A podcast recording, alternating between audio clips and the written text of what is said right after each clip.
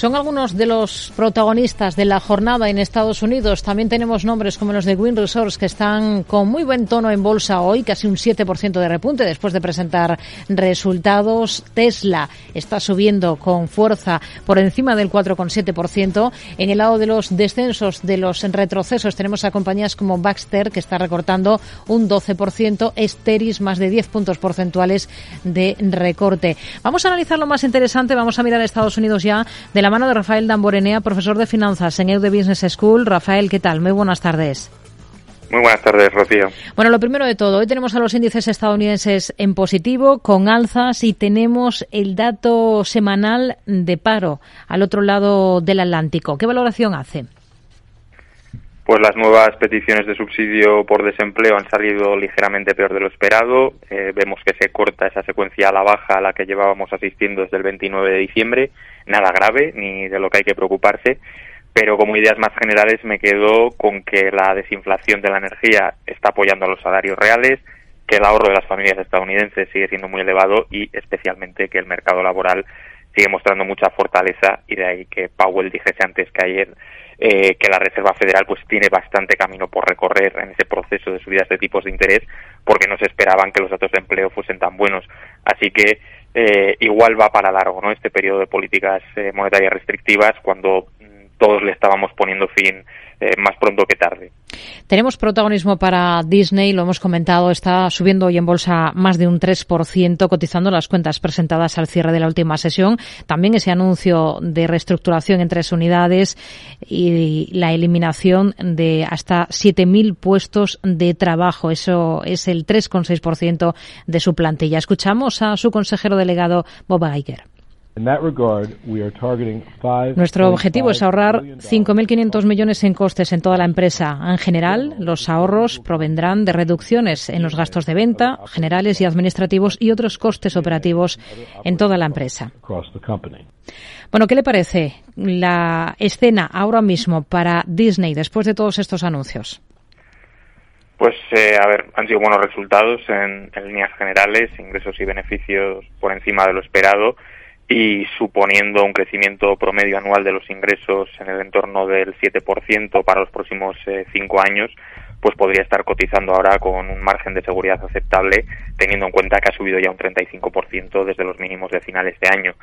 Pese a lo que hemos escuchado ahora con relación eh, a la reestructuración o a los despidos, eh, es una empresa que me gusta mucho, creo que cuenta con una gran ventaja competitiva de activo intangible y sobre todo con un fuerte poder de fijación de precios y esa adquisición hace casi cuatro años eh, de 20 Century Fox pues debería ayudarla a continuar generando buenas rentabilidades a pesar de operar en un mercado que vemos ¿no? que cada vez es más competitivo y con relación a esto tenemos a los principales proveedores eh, como Amazon Prime o, Netflix que están creando su propio contenido, hmm. pero Disney juega con ventaja porque ya parte con una biblioteca audiovisual de muy alta calidad y no tiene que andar dependiendo de terceros como ellos para complementar su propio contenido original.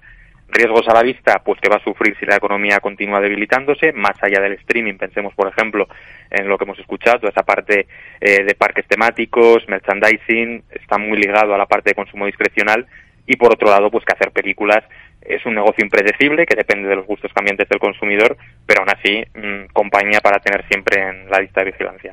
¿Qué le han parecido los resultados de, de Pepsi? Eh, buenos resultados, entre comillas, por encima de las expectativas eh, del mercado, tanto en ingresos como en beneficio por acción. Y lo que es verdad es que ampliando la lupa, pues parece que después de años de crecimiento anémico, eh, sí está empezando a enderezar un poco el rumbo y todo esto en medio pues de un entorno muy complicado, pues lo decíamos el año pasado, interrupciones de la cadena de suministro, inflación, coronavirus, pero es verdad que está teniendo vientos de cola en segmentos pues como la parte de bebidas energéticas, eh, buenas dinámicas en mercados eh, como África, Asia Pacífico.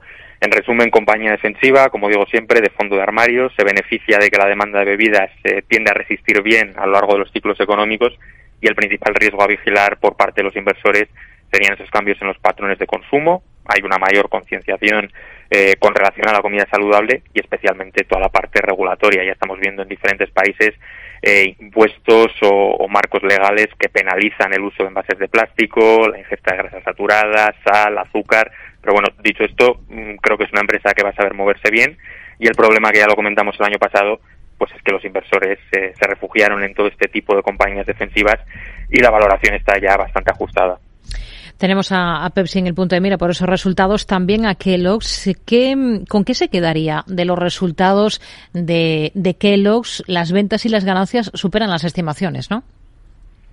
Sí, tenemos eh, un crecimiento cercano al 12% en los ingresos con relación al mismo periodo del ejercicio anterior, del 13% en el caso de beneficio por acción. Como has dicho, superan ambos casos eh, las expectativas del consenso del mercado.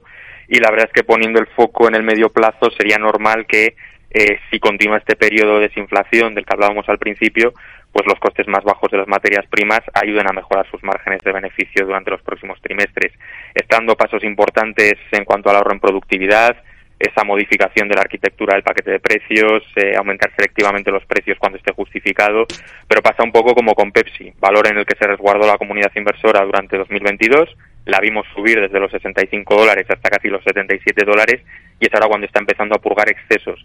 Mm, para tener en cuenta si cae por debajo de los 60 dólares y eso sí, pues estamos buscando una compañía muy defensiva que, que incorpora la cartera.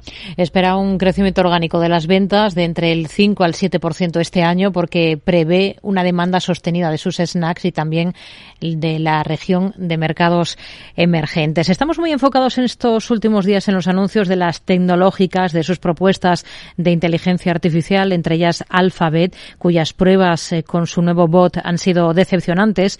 Hoy está recortando con claridad la compañía. Es el dorado contar con inteligencia artificial para mantener conversaciones y redactar textos?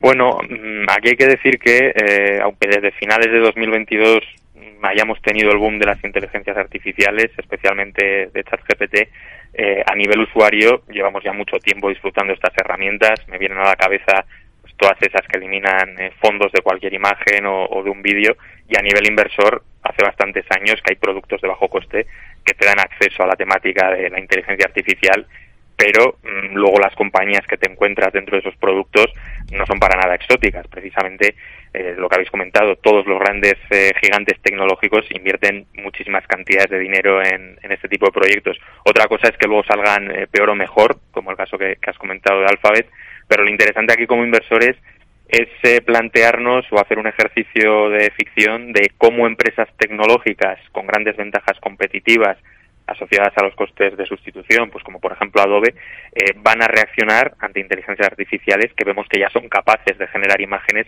de una forma mucho más sencilla. Es decir, si aspiras a ser diseñador gráfico, te tendrás que formar y especializar en el manejo de la IA, pero si el tiempo que vas a invertir es considerablemente inferior que con el software de Adobe, pues vas a terminar por descartar eh, la herramienta o el Photoshop. Así que bueno, creo que próximamente empezaremos a ver mm, compras agresivas por parte de muchas cotizadas antes de que estas empresas eh, disruptivas eh, terminen por quitarles una, una, gran parte del pastel. Rafael Damborenea, profesor de finanzas en EUDE Business School. Gracias por analizar con nosotros todos estos valores que hoy destacan en Estados Unidos. Muy buenas tardes. Muchas gracias a ti, Rocío, y muy buenas tardes.